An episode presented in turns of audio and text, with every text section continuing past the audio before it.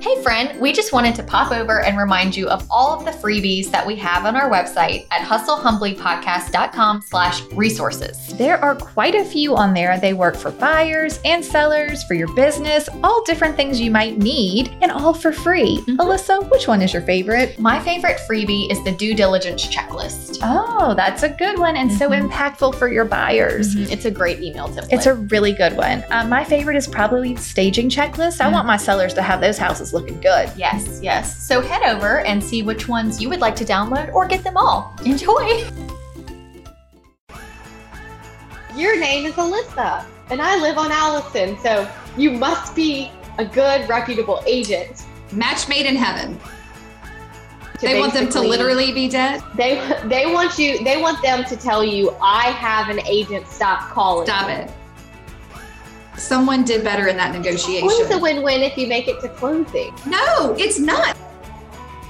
Hi, y'all. Welcome to Hustle Humbly. It's Alyssa and Katie, and we are two top producing realtors in the Baton Rouge market. We work for two different companies where we should be competitors, but we have chosen community over competition. The goal of our podcast is to encourage you to find your own way in business. So stop comparing yourself and start embracing your strengths. Hi, Alyssa. Hey, Katie. Uh, today we are on episode 108, Perfect. and it is the hot versus cold. I like to call it the patience podcast. Warm versus cold. It's The what podcast? Patience. The patience Oh, podcast. yeah. Yes. because there's a lot of patience involved in dealing with a hot versus a cold lead. So we're going to talk about warm and cold. Perfect. You said you had a good story. I did want to open us up with a story. Also, a little background on why I felt like we needed to cover this episode. So, we just retouched on database Mhm. and who goes in your database and how some agents are like, oh, I have 5,000 people in my database. Right. But a lot of people are, whenever they get online leads, they have a system and it automatically puts everybody into their quote unquote database Yeah. But that's if you don't know them if you've never met them and you don't know anything about them they should not be in your database like your Right. database your database is your sacred place where Mhm. you put people that you know Right. And we talked about it because it's last the last episode. We talk about who Right. should be on it, how do you qualify them, and who should not be on it. So we've kind of covered that. Yes so i think that this is a really good follow-up episode to that I agree. Um, I will say, probably the last two years, I have been giving away more of the cold leads. Okay. So I don't pay for like Realtor.com or Zillow leads or anything like that. I mean, I I'm an endorsed Dave Ramsey realtor, so I do have things lead that if source. someone goes to his website, yes, they want to know someone that has been through his course. So, anyways, but if I get a random message from Zillow that says you have received someone asking about your listing, I usually forward it to my assistant. Okay. Um, I'm just at a place in my business now where my time is better served working people that I know and Yeah. trust and that were direct referrals Right. uh, because it's much less time consuming. Yeah. And my assistant is just really good at cold leads. Like Great. she can just talk to them and make a make a connection really quickly. Okay. So that being said, I get this call last week Okay. and it was an, a sweet older lady. And she's Okay. like hey alyssa i'm calling about your house in on main street and i'm really interested in it. I do need to sell my house first. And she just sounded nice. And so i'm like okay great. I, you know i'm like you know i'm not that busy right now. You're like, I could, I got you. I think I'm going to give this a try. It's been a long time since I really worked just like a random cold Okay. lead. You're like, am I still good at this? Let's try. Yeah, yeah. I was kind of like excited about it. So we talk and she talks and she talks. And I'm like, I know everything. I know all about her house. Okay, so this is funny too. She said, I all I said, by the way, um, if you have because she had mentioned that there was a realtor that she was friends with that she did not feel comfortable using. And I said, um, do you mind me asking like did i know you called on my listing but you seem to know a lot about me and she said well i did research you before i called Okay. um, and i feel comfortable using you because your name is alyssa and i live on allison okay, whatever and works. i said oh so that was the qualifying factor good thing like, you put. "Yes." Good thing you put all those reviews online. Right, right, right. Yeah, not didn't look at the reviews, didn't care about the resume. Was like, your name is Alyssa, and I live on Allison, so you must be a good, reputable agent. Match made in heaven. Yes. So she's, you know, I'm spending a lot of time listening and listening and listening, and um, she says I need to know what to do to get my house on the market. So I'm like, no problem. I have this email that will Right. help you. So I send her the pre-listing email. Okay. And um, you know, it has the checklist and it has my resume. Not that Right. that matters because my name's Alyssa and that's good enough. That's all she needed. yes. Okay. So then she tells me that she's going to get pre-approved because I told her, I said, look, I can't show you any houses until we get the pre-approval done. And she said, okay, well, I bank at this bank. And I said, oh, I actually know the lender at that bank. Tell Great. her that you know me. So she told me she's going on Thursday. Okay. So I'm following up. You know, I have her on my calendar to follow up like, on it's, Thursday. it's I'm like, time. right. I'm like, hey, how did it go? Oh, well, I had to reschedule. And so then she's emailing me houses. And I Uh-oh. said, you know, We can't do this oh, yeah, that looks like it would be a great option. Let me know what the lender says. And oh, we'll no. see. Uh, and she's like, oh, yeah, I don't want to go see anything until I'm pre approved because I don't want anybody in my house if they're not pre approved. I don't like where this is. I do not like where this is going. she's just right. Okay, I'm spending, and keep in mind, I'm spending a lot of time here. Okay. I'm taking. She calls a lot. She's Oh. like y'all are besties. She's calling me all the time, and I'm responding to her emails, and I'm being very responsive, mind you. Okay, I am. You're like over the top. over the top being patient. Like I'm gonna work this cold lead because I haven't worked a cold lead in six years. Not really, three years. Not really. years. Okay. So on Sunday, Okay. after church, I checked my email. I don't do a lot of checking on Sunday because I'm usually like with the kids and stuff, but Right. I had an email from her at 6 a.m. and it was a house. And then at 8 a.m., she said, You know, I, we really need to figure out what my house is worth before I meet with the lender so that when I go meet the lender, I can have an idea Okay. That's of fair. what I'm getting back so I can tell her. Yeah. So I'm like, Okay. Then there was a third email From her. her. was like, yes. So then there was a third email that was like, I really need a uh, CMA ASAP so that I can schedule my meeting with the lender. Then the fourth and final email was like three hours later. And she said, Alyssa, I have decided to go in another direction. The way that you have operated is unacceptable. I should have received a CMA by now. Wait, and she just asked that day. Yeah. Like Were- two hours ago. Were you like, bye, Felicia? I just, I literally had to laugh and I, I just smiled and said, Well, I'm so sorry that I have disappointed you. I do pride myself on working and I have spent a lot of time answering questions and going over the process with you, but I'm Right. sorry that we were not a good fit and best of luck. Goodbye. And it just made me go, I don't want to do that anymore. I don't want to do it. Why? Why? It was the great, like for three days straight, I was trying to work this lady just to see if I could. I mean, my lord, I just didn't want to. That was I don't bizarre. that in my life. No, you don't need that in your life. It's a Sunday, and all of a sudden, you're not going to talk to the lender on Sunday anyway. Something else was going on there. No, no. So who knows? That's the thing. You don't know what you're getting into. You don't know them. You don't know them at right. all. You know nothing about them. No, you know nothing. nothing about anything. No, no. Okay. So in your original, I love that. That's ridiculous, first of all. And not feel like surprising. she just came into my life, consumed three days, and then insulted me, and then exited. but wait, here's the real irony. That's how they almost always exit. If you've made like a connection and you talk a couple of times, and then all of a sudden they don't like how fast you move, and then they're like, you know, boo on you, you suck, and I'm out of here because I'm going to go find the next person that I like their name and they, you know, are on the internet. Like they don't, they don't care. They don't care Right. about you because they don't know you and they don't Right. trust you and they don't like you because you never even got a chance to meet her, even though you did get to talk to her, which is better than most online leads. Right.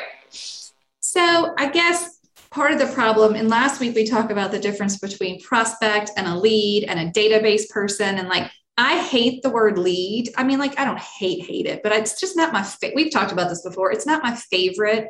I feel like there's a lot of talk of lead generation. How are you getting your leads? And it just turns people into dollar signs for me. And I just like, I don't know, it feels like you're working with quantity and not quality, right? Yes. So the and we've talked about it a million times. Working with your database is much different than working with these types of lead generating leads because if you door knocked or cold called or worked expireds or withdrawns or you know worked for sale by owners or got internet leads from a million different sources, they don't they don't have any reason to trust you because they didn't come to you with any like not like they weren't a referral, right? They weren't a past client. They Yeah. didn't know anything about you. Um, okay, so you asked in your email, why are cold leads hard? So why would you say that they are hard?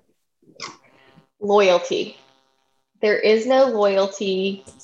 You have to work extra hard to build a relationship from scratch. Scratch. And I feel like it's even harder for people who struggle to be salesy, if you will, because Yeah. you kind of have to be. You have to be. You have to be sell salesy. yourself quickly. and most random, I mean, most of the general public can see through that. So they mm-hmm. know when you're trying to sell them, and that immediately turns them off. And they have no reason to trust you as a stranger that you're not trying to sell them. So, like, you're building, you're coming from a negative position in trust, right? Right. Mhm. Okay. Um, so I did make a note. Obviously, I think that this is a a quality versus quantity. And I started off my career on phone duty and online Yeah. leads. I mean, I did, I had a sphere. I was from here, but I just didn't work it like I should have, or even, I mean, think about it probably for the first year. And um, they turn at such a low rate. Do you know what an online and back then even the online leads were a fresh new thing. I mean, that was 2006. Okay. Um, Okay. th- there was no Zillow, didn't even exist. Um, but online leads, they would say, okay, these are going to turn at about five, four to five percent, and they still, I mean, for years would say online leads will turn at about four to five percent. Okay, I went and looked So it up. low. You think that's low? Wait till you hear this. It says um, the conversion rate of online leads is usually and widely reported as two to three percent. However, NAR, so the National Association of Realtors, said the rate is actually 0.4 to 1.2. So, for an online lead or a lead generated by means that wasn't repeat referral, database driven, it would take you 100 leads to get one sale. Imagine what you could do with that time. Time and the money and the money. Because what if you're paying for a lead generation system that's pay per lead or, mm-hmm. you know, it, it costs money. they're like, Yeah. oh, you're going to have X impressions or X leads or whatever the case may be. It costs a lot of money to get that one sale. So then you're working Right. harder, you're working longer. And those leads typically are seeing, let's just say, for instance, on your Zillow, they see three agents on the side of the screen, right? Those three agents paid to be on that zip code for however many impressions. If the first person at the top or whoever's picture they liked the best, the lead calls and says, Hey, I would like to see this house. If they can't go at that moment or when they want to go, they just go to the next picture person. They don't care. You you cannot build the rapport fast enough in that phone call. Well, just think about what you have to do when you get your Dave Ramsey lead. There's Yeah. two other people who are going to get the same name. You have to build rapport in one phone call. Do you know what your conversion rate is on those? I have an 11% conversion rate. I mean, that's really good. Really good compared to a, and they are cold leads, but Yeah. they do feel some sort of trust because I have taken Financial Peace University. So Right, we so have you- this commonality. You have a stamp of approval from someone that they do trust.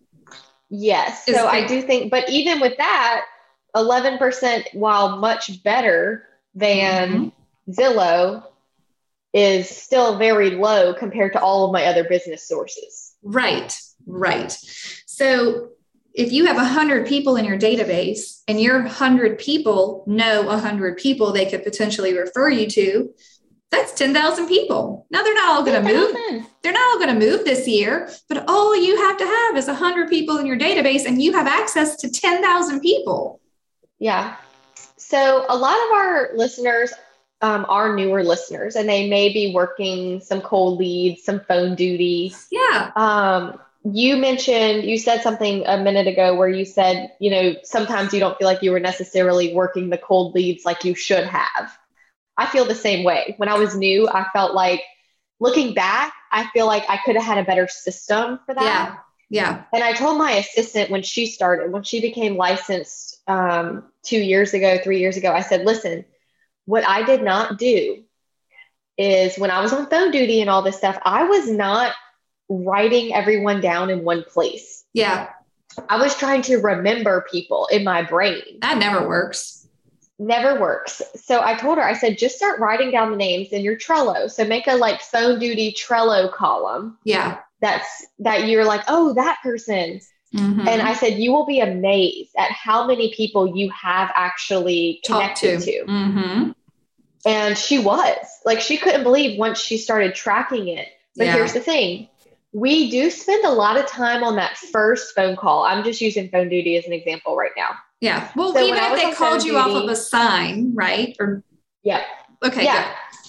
Okay. So that first phone call, when you don't know them and they don't know you, I felt like I still to this day, I try to make that conversation somewhat good. lengthy. Yeah. If yeah. they're going to keep talking, I'm going to keep talking. I'm always going to ask follow up questions. Questions. Oh, did you call because this is the area that you're looking in? Where do you live now? Do you own? Oh, you rent. When is your lease up? Okay, that's perfect.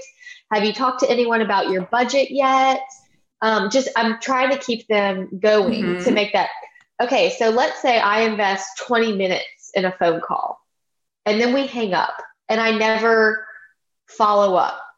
I wasted that 20 minutes. Yeah. So if you're keeping track of all the cold leads that you have actually connected with on the phone, I feel like if you do get that initial phone connection, the second connection is more important than the first at this point because it's like you have one more chance to really let them know, oh, this person is calling me again. Let's build a relationship here. You're going to be my agent Yeah. versus you telling them, well, just let me know. They're never going to call you No. back. No, they won't even remember So- your number.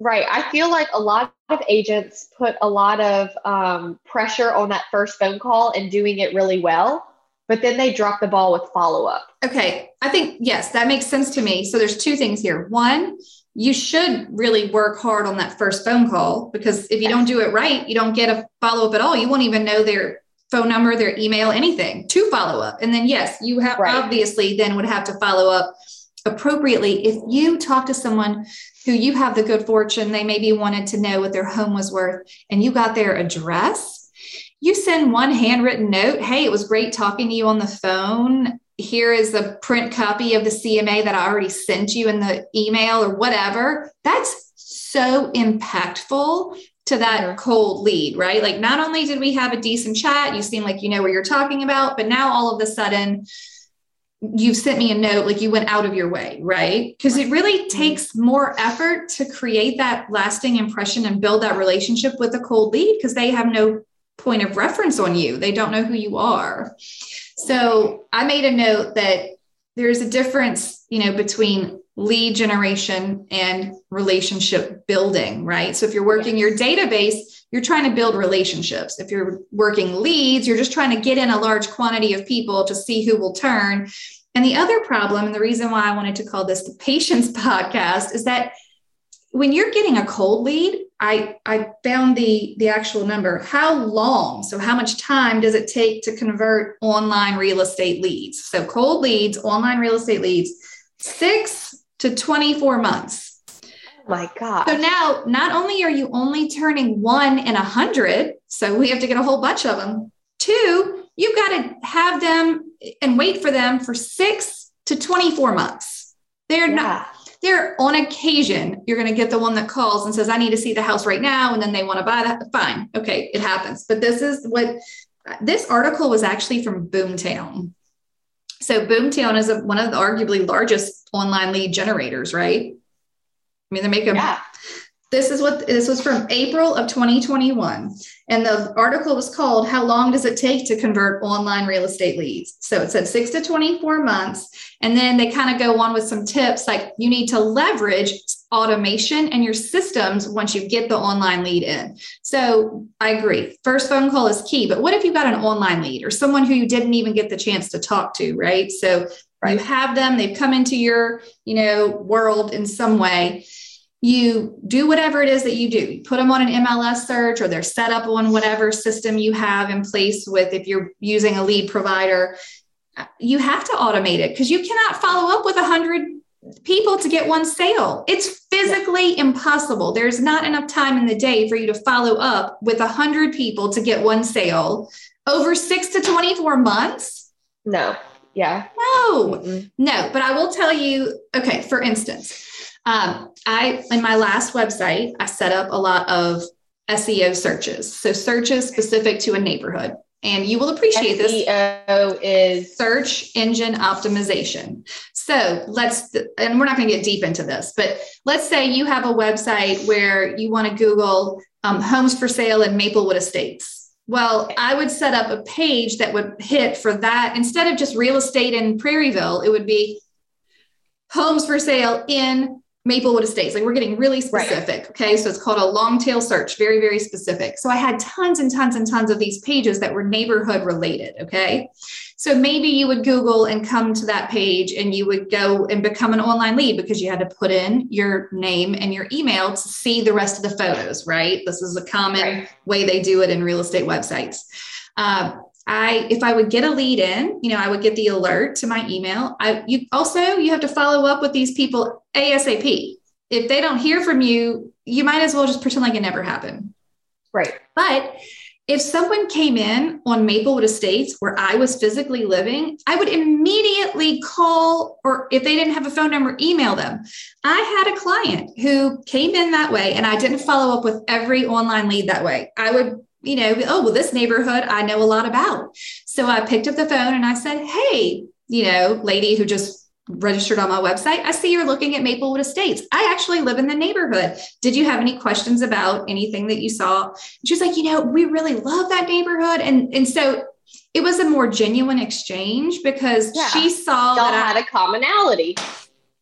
Didn't call every single person that was an online lead and say, I live in your neighborhood, because that would be a lie, first of all. But I didn't also have the type of knowledge I had on that neighborhood. So it was, and do you know what? I sold her a house, but I got probably, yeah, yes, in Maplewood Wow. for sure. And I, and I will tell you, I probably got 30 online leads that month. She was the only one I called.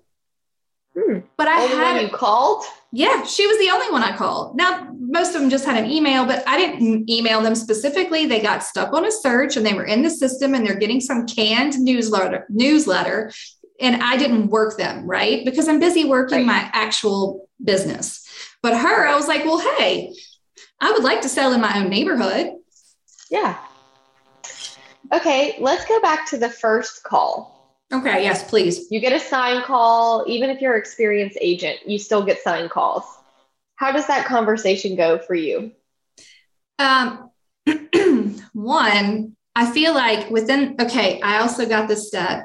First impressions over the phone happen in seven seconds. Oh my lord.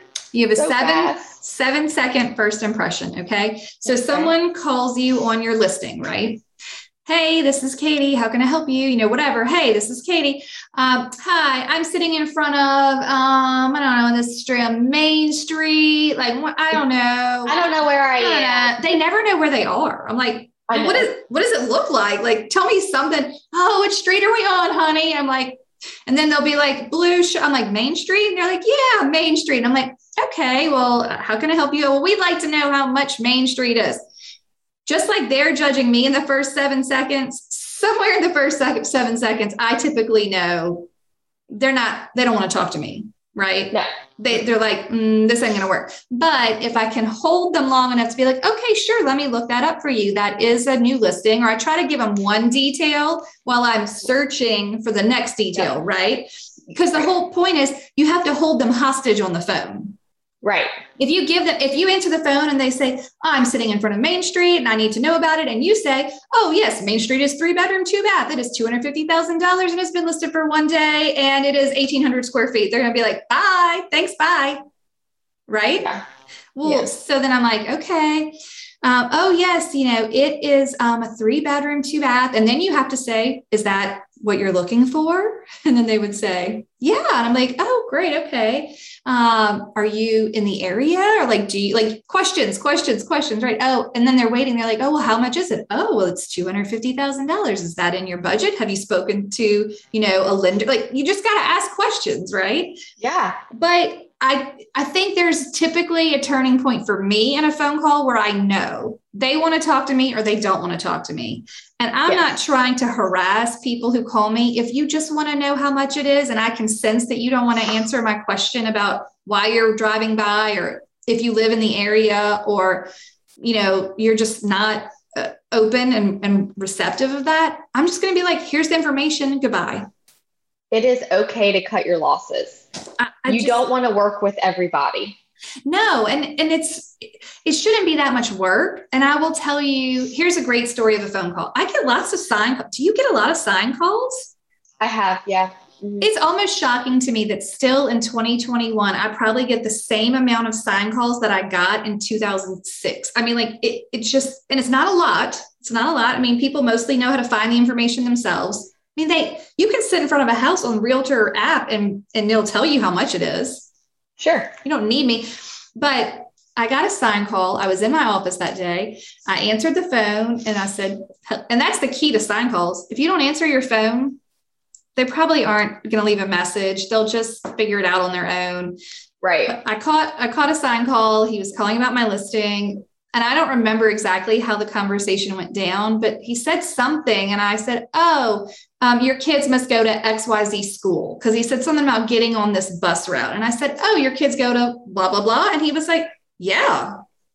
Like just that one, he then he realized I knew that area. And it was close Right. to where I lived, which is why I knew, which is why I'm such an advocate for being um, specific in your geographic niche because you can't have the knowledge about every single not an area like we are maybe in a smaller town or place like you couldn't but i don't i don't claim to know everything about every part of baton rouge Right. I I just don't but the part i'm in i know a lot about so when i said that it immediately disarmed him he was like yes. oh, well, yes, they are at that school. And I'm like, oh, yeah, the bus goes through XYZ neighborhood and this one nearby. And, you know, are you just looking in that neighborhood? And then it, it started an authentic conversation that then led to us working together. And I sold Right. him a house and I sold the house he lived in. And he was a sign call. And it all came from me saying, he said something about being on a bus route. And I said, oh, your kids go to XYZ.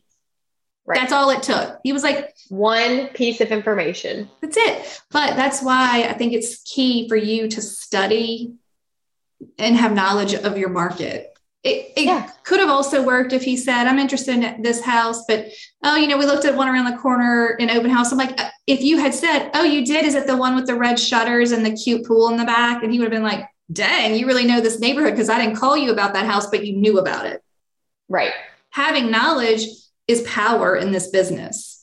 And that's Yeah. what makes that is what builds rapport with a cold lead. Oh, well, you Mhm. seem credible because you know what you're talking about. Right. Hello, friends. We are so excited that so many of you are using the template course, and the reviews are just pouring in, letting us know that it has helped your business as much as it has helped our business. Yes, listen to this review. Thank you so much for providing this wealth of information, knowledge, in template form. So far, I've used a handful and received positive feedback like, this is so professional, or I really appreciate how organized you are. I mean, can you imagine? Yeah, Your clients are actually going to say that. Yes. All right, here's another one. Thank you so much for this. I can't tell you how many times I've started this and how many notebooks of samples and notes I had. I have ADHD and it is super hard to stay focused on getting it done. Having it all in one place is going to make it so nice. That is what we're here for. I know, just look, you don't need to reinvent the wheel. Just Yeah. use these. Yeah, nice and simple, easy, ready to go, ready for you to put your own logo on, make it sound like you. So head over to hustlehumblypodcast.com Slash course. slash course and check it out. That's right. And you're gonna enjoy them. You're gonna love them. You're gonna it's love gonna it. change your life. Literally fired my assistant. They are the best. Okay, bye, enjoy friends. the template. Yes, enjoy. All right. What do you do on the phone to to get them to talk to you? Um, I immediately start asking questions and I try to be like overly friendly in my voice and smile when I talk. Oh, I like that you're like. I may not be fluffy via email and text, but on the phone or in person, You're I mean, fluffing it up. I'm, I'm pretty, but I'm, I I'm love a people it. person anyway. So like if I'm talking to you, You're excited. I am excited and I could talk forever. If I'm emailing or texting you, it's just like easier for me to be quick with my Right. typing. You oh, know, I love that. That's a good point, So- though. that's just my yeah. It's I'm I'm not dry in person as much as I am. No, I would never have called you dry. email. Right.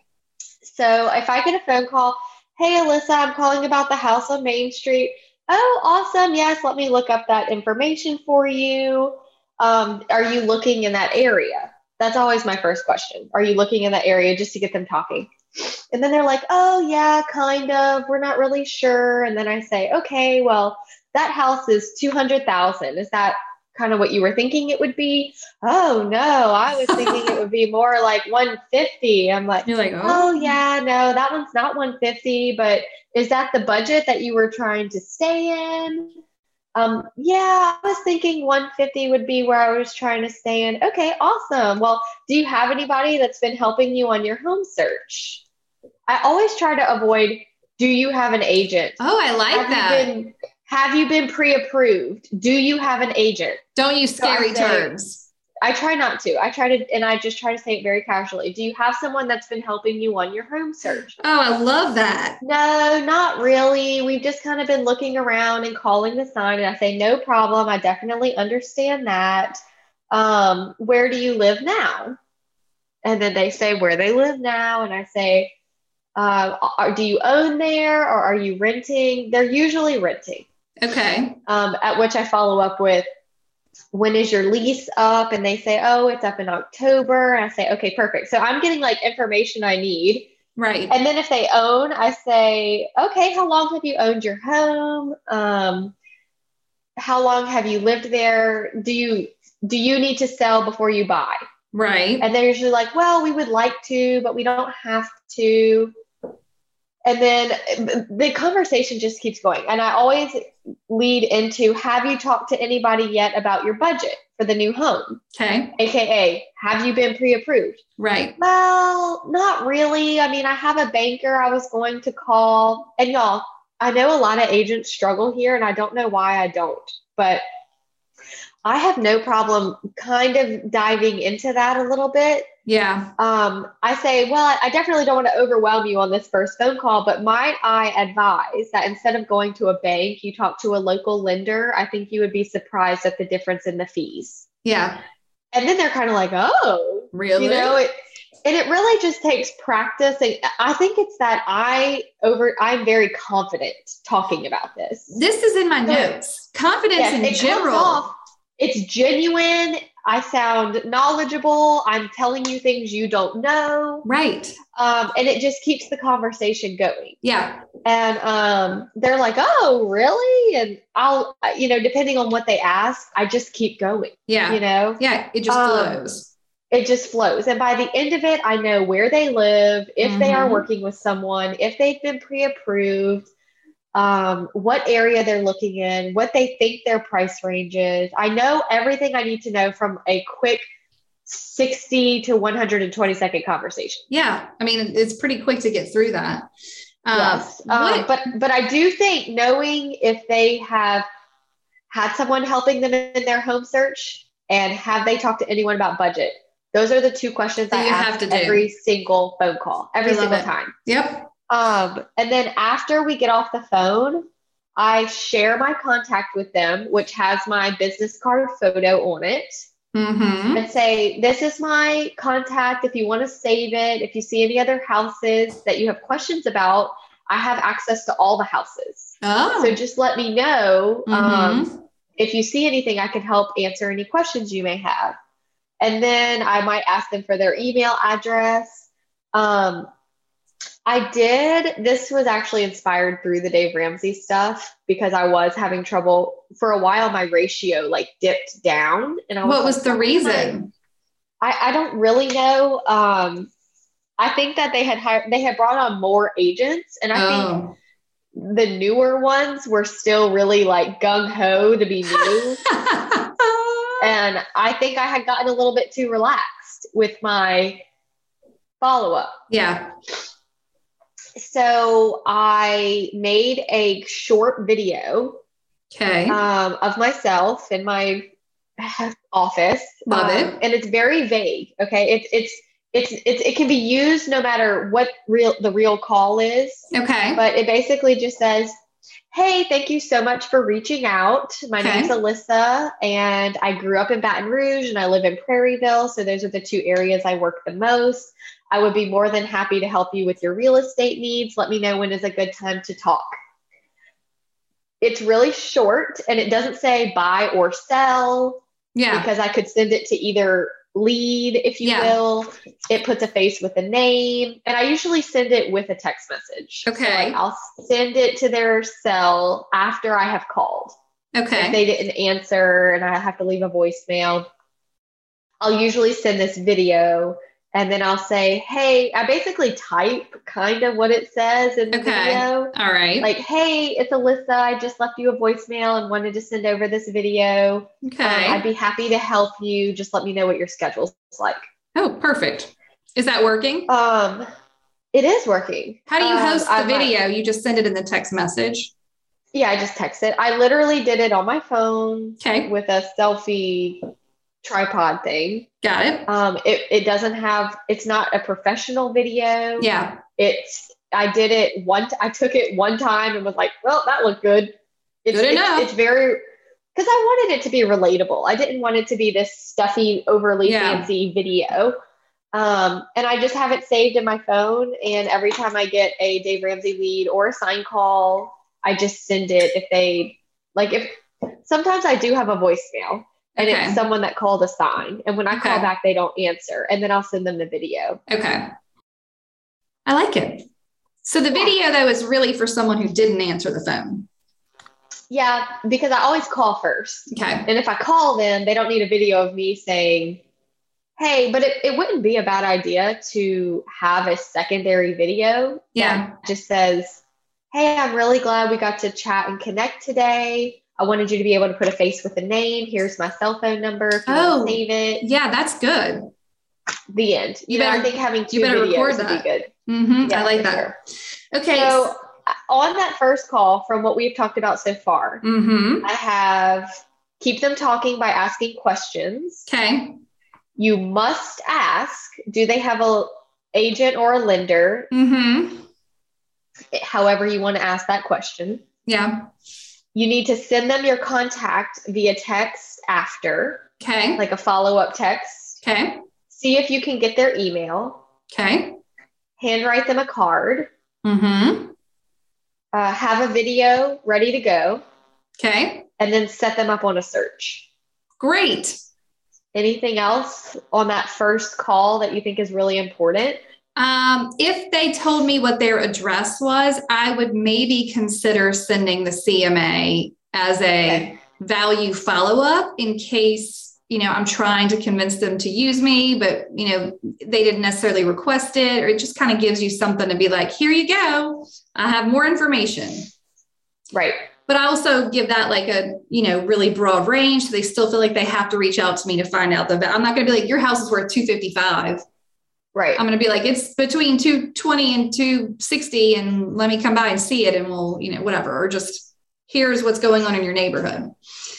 Other than that, Let's say no. we've done all that. Okay. Okay. I'm like really proud because this has happened to me more than once. I'm really proud of how that conversation went. And then it didn't. Send them my contact information. I tell them to let me know. I see if they need anything. Then what? Like, what point do you follow up with them again? Like the next day? I have a question. How do you qualify them if they're warm or cold? Just by having a conversation with them, are they warm or does it depend on the time range? They told you, like, oh, we're buying in six months or we're buying right now or we're listing in a year. Like, how do you decide if they're warm or cold? Well, I think I'm defining warm or cold by where they came from. Okay. Because that's going to dictate our relate our loyalty in our relationship. Okay. So no matter how the phone call went, whether they were ready to buy right now or they're trying to buy in a year, you're still a cold lead because you came from the sign and I don't know you at all. Okay. So to me the time frame isn't necessarily qualifying you as because a hot lead could equally hang up the phone with you and call another agent just as quickly as a cold lead could. Yeah. Yeah, for sure. But um, it will determine how I follow up, I guess. Okay. So after you're better at follow up. So tell me, what do you do after day one phone call? I probably only set them on an MLS search and said, maybe I would put a calendar note for like if they said it was a month out or two months or like, you know, check back in at some date, but I'm not day two doing anything, honestly. Right. So you definitely need to write them down somewhere. Okay um, whether it's on your calendar as to when you need to check in. If you can get an email address, I think maybe sending them the pre-approval needed template that yeah. just that we have that just says, you know, hey, I'm so glad we got to talk on the phone. As I mentioned on the phone, it is a crazy market and sellers are requiring pre-approval letters. Let me know if you need some suggestions. Yeah. Um, I think it would be a good idea to maybe, I do think so in the Dave Ramsey stuff, they want you, they're like the next day you have to like reach out one more time. Like the okay. first, that first week to keep them mm-hmm. is the most important. After right. that, it's, you know, if you go three days, they've probably called another sign. Yeah. But if they see, oh, wow, this is the girl I talked to yesterday and she just sent me three lenders that she likes yeah. They know maybe she's here to stay. So that mm-hmm. first week, we are trained to be like super heavy on the follow up the first week. Yeah. After the first week, if you haven't followed up, they're you're they're probably already gone, and all that time you spent on that first phone call is probably a loss at yeah. that point. Um, so I guess it really depends how your phone call goes. If you can find a way in that phone call to say, "Would you like me to send you a couple of local lenders?" Um, but you really need their email yeah. much you know and then if they're not responding to the email you do need to shoot a text later that says hey just wanted to make sure you got my email with the lenders. Let me know if you have any questions. Right. If you get a fees worksheet send it my way. I'd be happy to review it for you. I know i talk a lot about the fees worksheet yes. I i am such like a advocate for it because I feel like the lender is really step one of this whole process. For sure. And they're so scared. Like mm-hmm. the, the cold leads are so scared of talking to a lender and actually yeah. getting serious about the process. Right. Because if they're calling signs or coming through phone duty or whatever, the likelihood of them being super serious right now isn't always there. But by right. the conversation with you, you get them comfortable to be there. Yeah so me saying look I, I, know that there's a lot of you know lender jargon that is hard to understand sometimes. So if you want to just ask for a fees worksheet and send it to me i'd be happy to let you know if it looks right if there's yeah. anything that looks out of place. Is there a fee that doesn't seem like it should be on there? You know i look at these all day long and i would be happy to help you. Yeah. If you don't know how to read a fees worksheet that's okay. Because when you get one from them you could just send it to the your preferred lender and say, "Hey, do you mind just skimming this and let me know if there's an opportunity to save them money here yeah. based on this worksheet?" At which point you can go back and say, "Hey, um, this looks good. However, compared to another local lender, it looks like there could be a fifteen hundred dollar savings." Yeah. So finding a way to provide them value usually in the form of helping them get with a lender because that's step one. And you can't do anything until No. you get to step one. So No. you really have to gain confidence, encouraging them and explaining to them why meeting with a lender is important. Yeah. So I think that my first follow up usually looks like, hey, did you have any questions about the lenders? Did you want me to go with you? Um, any questions about the process? But you know where I do struggle sometimes Let's hear it. Is. I send the follow up email that says, Mhm. hey, here's the lenders. Let me know how it goes. Like, we think people are going to respond to us. Right. Like, it's kind of out of my brain because I did my part. Yeah, I did my follow up. The ball's out of my court. But if I'm working cold leads and that's my source of business, You got to be I more to- aggressive. I have to be more aggressive and do it again and check Yeah. in with them maybe two days later. They say Yeah. like a good method is the first day you call one day later. The second time you call two days later. The third time you call three days later. So each time it gets a little more spaced out, but it's still very consistent. But you better have a system for tracking that if cold leads are your business. Okay, source. that's that's where I want to cut in. I believe I have even heard someone describe that method, and maybe you've said it before. They are going to have to tell you to stop calling in order for you to stop that process. So if you work Yes. cold leads and you are on the day one call, day two call, three days out, or whatever you're, you know, they're going to be 10 calls and someone's going to have to tell you to stop calling. I just would like to point out that's work. It's time consuming and you have to stick with it or it's not going to, your turn ratio is going to be even lower than the 1%. right. And you could have taken all those phone calls that you made and called someone from your database that sent you a referral before. Like, I just think that working cold leads doesn't make time or financial sense. It, it now I'm not saying if a someone called me off a sign, I'm going to do everything I can to catch them, but at the Sure. same time, it's a one for me, it's a one phone call chance. Like if we hit it off and it made Connect. sense, then you get and now no matter if if we got on a phone call and you gave me your email, you're getting an MLS search, which means you're going to see my picture on your search. Hopefully, I got enough details like you do to make it a meaningful search better than what they're getting.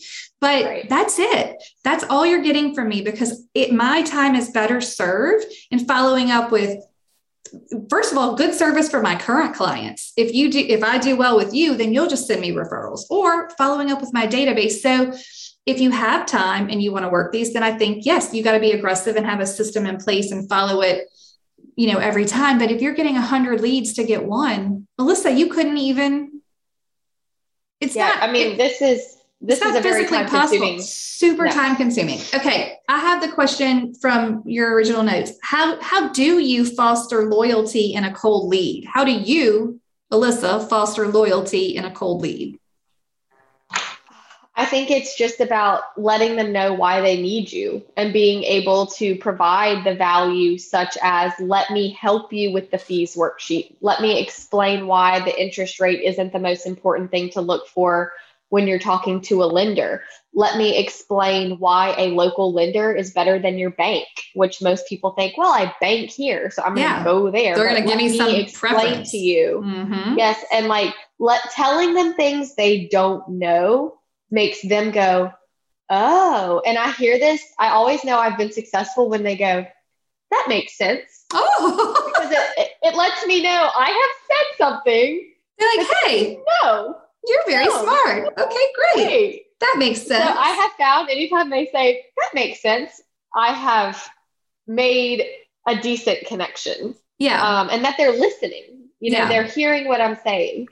So it's all about providing value. Um, and I think that if you can't get their email address, you are going to have a really hard time following up with them because you're limited to the phone and who wants someone calling and texting them all the time. no. You know, No, no, no. so even if you can't get their email on that first phone call, you could say, hey, you could text them and say, hey, I actually was doing a search in that area and there is a house for 150.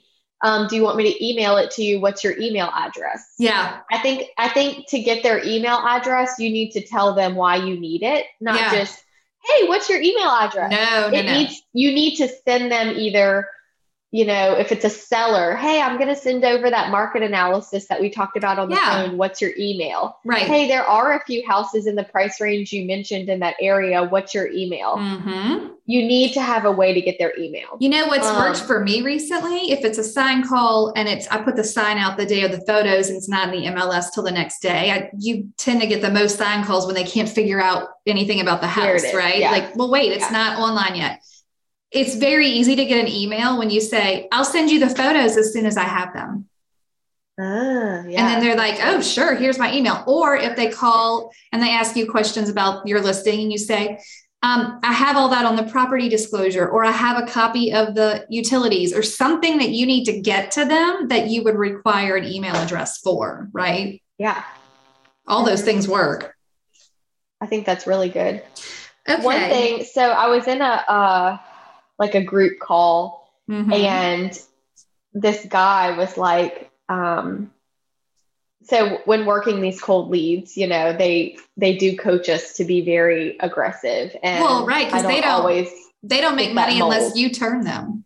right so once you know someone's not going to work with you in the system you mark them as dead like they're a dead lead You're dead to me. they, they're a dead lead they're not coming back they will never need your help but they want us to take that very seriously before we delete them from the database like okay. like they want you to They want them to literally be dead. they they want you they want them to tell you i have an agent stop calling Stop it. Okay. well this young eager guy was on the call and he was like yeah there's this lady that we've been talking and she keeps telling me that you know she's just not quite ready and that she doesn't need any help but i'm not giving up i'm going to keep calling her and and like the lady was like wait the the, the um, leader of the call was like wait wait wait we really don't want that Yeah. like that's if they do not want your help, do not be that agent. Please leave that- them alone.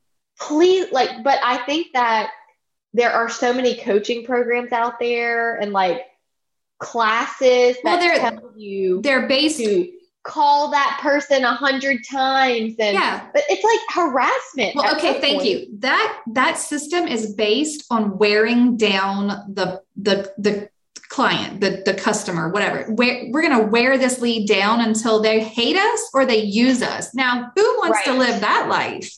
No. I don't no. want you to and hate I feel like that's the method that hurts the realtor brand. If Exactly. you don't have a way to provide value to that person, Yeah. stop calling them. yeah. Leave them alone. Yeah.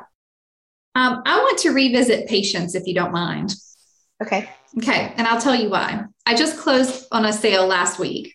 It was an Okay. online lead. It's the first one I've closed in a while because I don't have a current system collecting online leads. This was from so, like, my, what kind of online lead on your listing? and she came in from my Remax website where I don't know if she went to a particular neighborhood or how she ended up there. She registered on January 5th of 2020 and she Wow. closed on her house last week. So wow. a year and a half. Now, she called me at least once, and this is what I like to call raising your hand. If I have online leads that I don't have their phone numbers, and that's the system I was using for a long time, it would just be an email and you were in there. I they're set up on a search, they get a newsletter, the end for me because I didn't have time to do any more than that. Now, if you raise your hand, that means you called me or you emailed me back or you asked a question or you did something that made it say, out of the 100 people, I'm the one. I'm the one who wants to know more. I'm the one who might actually need you. She called me at least once.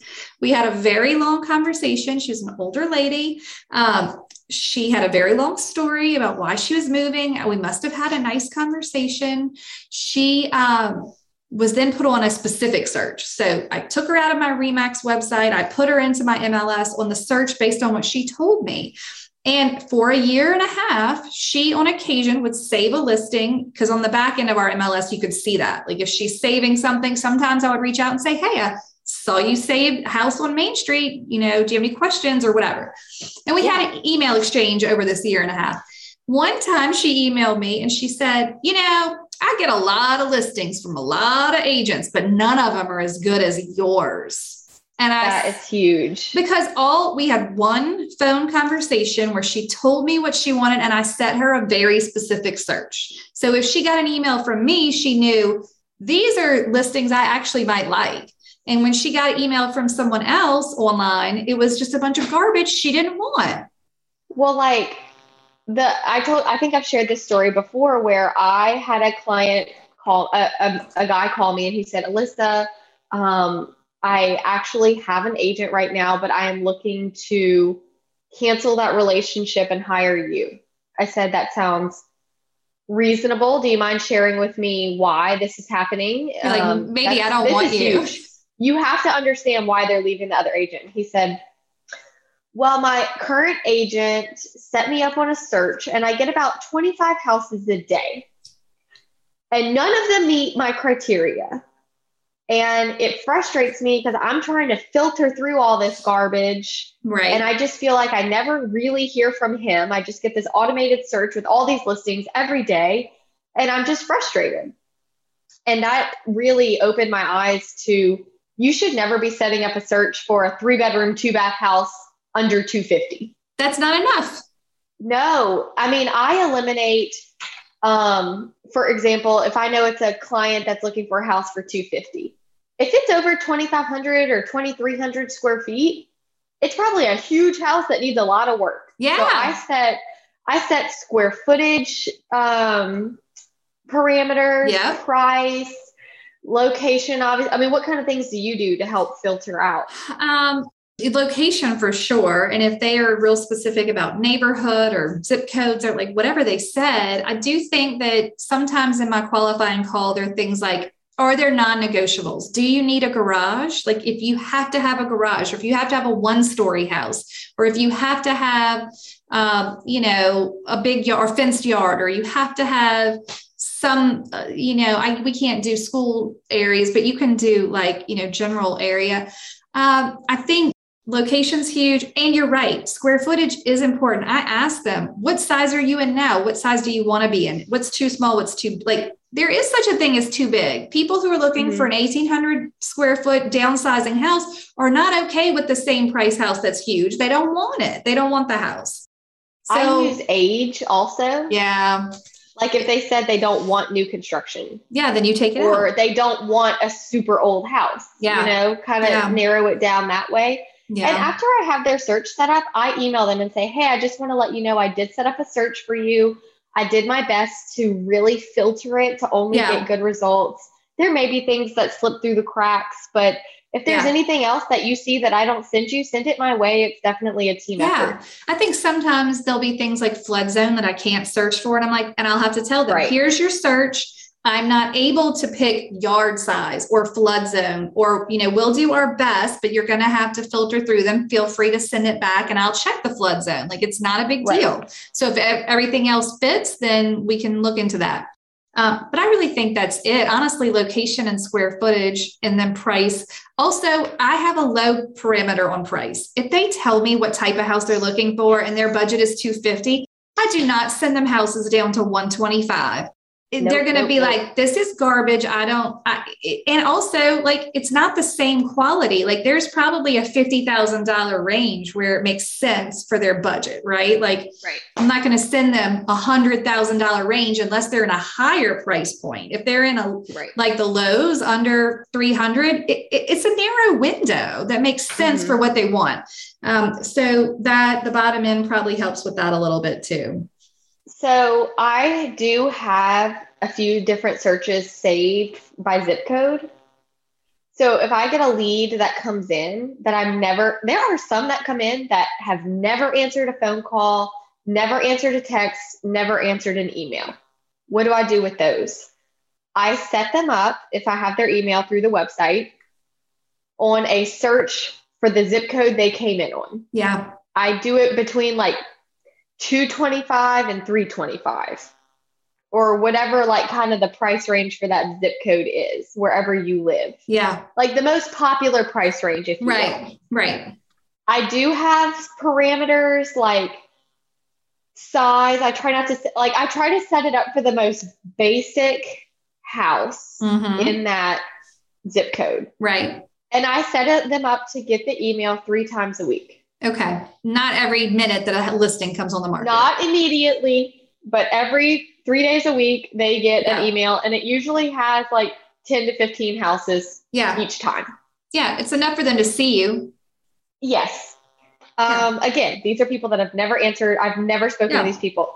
You can see in our MLS if it has ever been opened. Yeah. I don't get it sent to me also. Mm-mm. These people are people I am not following up with. I have tried, I have called, texted, and emailed. I now have them set up on a search. It is not coming to me, it is just going to them. yeah. In, in our MLS, when it's been 12 months, it says, Do, Do you, you want to extend this search? Yeah. At which point I go and see, have they ever opened it? And depending on that activity, I just delete them Yeah. And move on with life. Yeah. Maybe I'll send one more email, maybe not Mm-hmm. but um you it's okay like i think that there are way too many classes out there telling us to harass the public No. And harass your database. yes Stop Don't harassing people. Stop it. don't touch people 33 times Stop harassing people in general. leave them be Yes.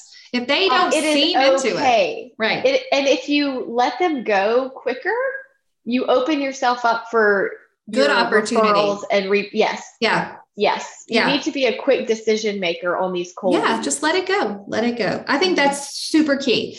Um, I also wanted to address, since I do feel like the most cold leads I get now that I'm not doing online or sign calls, twice this year, I have gotten a sign call. I have said they seem interested. We get through the conversation. I've said one was a brand new listing, one was couple like a month on the market. So it wasn't like they needed me. They could look it up. Um, I've said, Do you have an agent? They have said, No, we do not. They have wanted to see it. I am a little more lax on the pre approval requirements. If it's my listing and you want to see it, and I feel like it's a service to my seller to show it, um, I will maybe give them a freebie. Um, and so I went, and I will tell you how long you have a first im- time to make a first impression in person 27 seconds. So on the phone, seven seconds. In person, 27 seconds. They'll give you almost 30. Um, would that apply to open house I think so. Any in yeah, person. like they walk in and you're there Yeah. What, What if you you're on your, doing? what if you're on your are phone? you friendly yeah. Did you smile? Did you open the door? Did you hide? What you know what? And um, the other one on first impression was online 0.05, 50 milliseconds on your website to get a first impression. Like, could I not find the button? Did I not like the way it looked? You're out. So 50 milliseconds online, seven seconds on the phone, 27 seconds in person. But I give them the freebie. I go. This has happened to me twice in the last six months. I go, we seems like we have a good rapport, everything is great. They don't have an they do not have an agent, but then I guess I'm good at selling the house. They want to buy that house. They but they don't want to buy it with me because then I'm dual agent. And honestly, that doesn't insult me. Like that doesn't happen to me twice in the last six months. They're like, we want this house, but and I, I'm like, I explained, like one even asked me what dual agency was. I explained it, but look, I understand this, this the theory behind it. And some people are listening in states where this is illegal.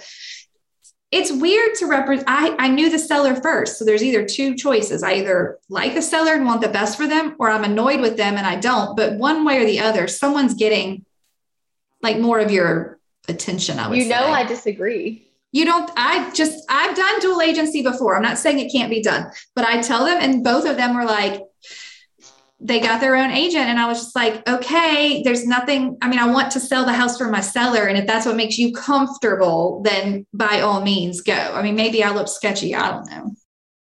I genuinely believe that we all want the same thing. They want to sell, they want to buy. I'm ready for the closing. So to me, it's like this perfect. I would be dual agent every time if I could. I mean, it's just it's I love easier. Well, I like that you're I- so objective. I'm, I'm not afraid I'm of very saying, objective. And I tell them too, I say, look, when we're in the negotiation part, I will provide the market data for you. And you let me know what you would like to offer, and I will type it up. well, yeah, and I mean, will that's present what I, it to the seller That's and fine. say, Mr. Seller, they would like to offer 250. what do you think about that? Okay, I will counter at 255. Mr. Buyer, they would like to 255. What do you think about that? Oh, you're good. Okay, great. So it's kind of like I tell them that during the negotiation part, I become the messenger. Mm-hmm. I cannot share anything that the seller has said or Right. that the buyer has said. Right, right, right. If they make the choice to counter again, I'm not going to say, well, the seller said he would take Yeah. 253. Right, Like, right, right. I don't say, I just say, I let them make the decision based on the data I have given them, Yeah. what their personal comfort level is. And then when we have inspections, I handle inspections the same way, no matter who I am. Like, if this is a safety hazard, it's a safety hazard, whether I'm your agent or Oh yeah. I don't have So, trouble. like- I don't have Yeah. trouble with it in inspections or it's the it's the negotiation part. It's hard, I think, because I mean I want I want my client to win. If both clients, I mean, I understand it could be win-win, but it's not. Like someone did better in that negotiation. Always a win-win if you make it to closing. No, it's not. Someone did better in the negotiation. Someone did look, they both got the outcome they wanted, so that's a win-win, but someone made 5,000 more than like some somewhere somehow somebody made out financially better even though the outcome was a win for everyone. I'm sorry. I just it yes. We will agree to disagree. That's fine. That's fine. So I'm just like, fine. If you want to go get your own agent, because you know what? Maybe too, like part of me likes getting, I wanted my seller to do the best they could. And I also wanted that buyer to get the best deal they could. Right. So it's hard for me to represent both sides of that. When I want my seller to make the most money, but I want my buyer to get the best deal, it it is kind of tough for me, just for I me. think in that situation, I focus more on market value. Like, Mr. Buyer, what do you think after reviewing this data and based off of your personal finances? Yeah. But you know what, do else? you need? we're i mean we're getting off on a tangent of dual agency but the other problem is in a in a tough inventory market both of those situations ended up being multiple offers and i don't ever want to be the dual agent during a multiple offer situation because then i feel like my reputation could be tarnished with other agents Yeah. I just that feels like there's a slippery slope there. Okay, moving on from dual Sure. agency. Um, so we talked about. Oh, I have one other good story Okay. of my biggest closing ever. The largest Oh listing, the largest listing I ever took was $2.4 million. Granted, it sold for a million dollars less than that four years later, but I did sell it. Um, they were a cold lead, an online What? Yes, an online lead in December of 2006. Um, I did not take that listing until 2015. He did not call me on the telephone. He was in my system looking at listings and getting my email newsletter for nine years before he reached out. Nine Whoa. years. And he That's called crazy. me on the phone and we had a lovely phone conversation. But Alyssa, I was halfway through the phone conversation. He's like, Yeah, hey, I knew he was on my website because he must have like said his name and I looked him up and whatever. And he's like, um, I have a house to sell and you know, I'd like to, you know, get your thoughts on it. And he's telling me all this stuff about the things on the property. And I'm just like writing notes and I'm like just feverishly writing all these notes. And then all of a sudden he says, we had an appraisal done a couple months ago and it came back at 2.4 million. And I was like, I just, I, I- didn't even What? know. I was just like, what? Right. I was like, what? Like, okay. And I'm like, well, I, I handled it as I would have handled anyone before he said that. And so I continued after he said that. But I was just like, how is this even? So, yes, a cold lead can turn into a great sale. I'm not saying that it Yeah. can't. But I also waited for him to raise his hand. I was not harassing. In fact, he's the type of person that had I called him or emailed him every day, he would have bounced a long time before that. A Yeah, long time before. sure. So You would have Um, lost him for sure. I feel like you have to be available and valuable, but also you can't waste your time on Well- cold, cold leads. It goes back to just like reading people. Yeah. Do they Yeah. want to work with you? Yeah. Can you follow up in a nice and humble way without sounding salesy and Yeah. over the top and Yeah. harassing? We don't want that. Yeah. And it's not a badge of honor to say, I followed up with this person every week for three years. No. No. No. And if they said to me on the phone something that made them feel like they hated real estate agents or they've had a ter now if they had a terrible experience, I would love to be the one that changed their mind about that. But if they are like clearly against it, I, I don't really want to work with them. Like that doesn't sound like I don't want to come from a deficit. Like I would rather at least be neutral and like we can build up, but I don't want you to be like, I hate all agents. And then I'm like just trying my best to convince you to like me, but no, no. Right. Um, do you want to hear the last line of that Boomtown article? Yeah. You're going to love it. The article is all about how it takes, you know, six to 24 months and you've got to leverage your automation because you can't physically follow up with them that much. Uh, it said the last line remember, your database is a powerful tool. Keep fueling it, keep working your pipeline. Stay on top of your systems and trust the process. There you go. Yep. Perfect. Okay. Do you have anything else on your cold versus warm?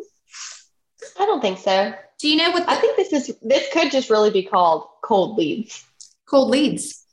Yeah, because we didn't really even talk about warm leads. No. But that's kind of what we wanted to discuss. Was like these are people that Yeah. are not in your database. No. They don't belong in your database No. because they will clutter Don't clutter. you actually do need to talk to. Right. Right. They right, need right, their right. own separate area that you are tracking. If you are a Totally. cold lead, Totally. generator. Totally. you need they need to have their own space. Agree. Okay. Are you ready for a toast? Yep. Okay. Um, let us see here. Oh, oh, oh, nope, nope. Gotta go get someone with a name. Uh, No name. yeah, that I had just the toaster name, but not who it was. I need to know all the names. Okay, let's see about Oh, this one. We got to know who you're toasting. Okay, this toast is from Amy Steele, and she is toast. She is in. I know you would like to know. She is in Grand Valley, Ontario. So a Canadian Oh. listener. That's she fun. is saying. Oh, love the podcast. Have listened to all the episodes, and your advice and encouragement has helped me get through the roller coaster that is real estate. I was inspired by um, Alyssa's toast to her mentor, Nancy. I would Aw. like to toast my mentor, Chris Reed.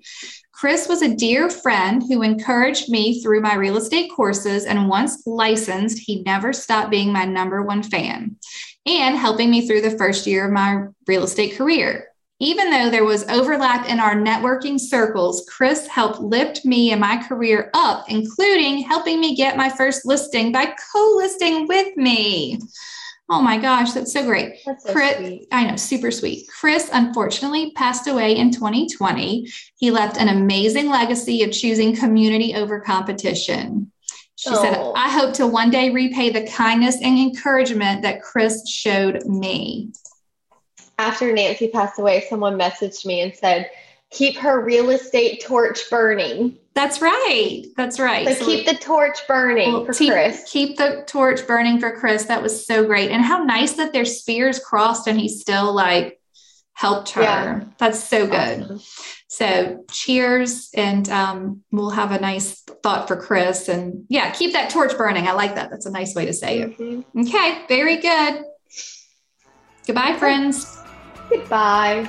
Thank you so much for tuning in to the Hustle Humbly podcast. Let us know who we should toast to for the next episode. Be sure to follow us on Facebook and Instagram at Hustle Humbly Podcast. If you have an episode, topic, or question, please email us at hustlehumblypodcast at gmail.com. Be sure to subscribe to the podcast and leave a review. See you next week. Bye. This is the good life.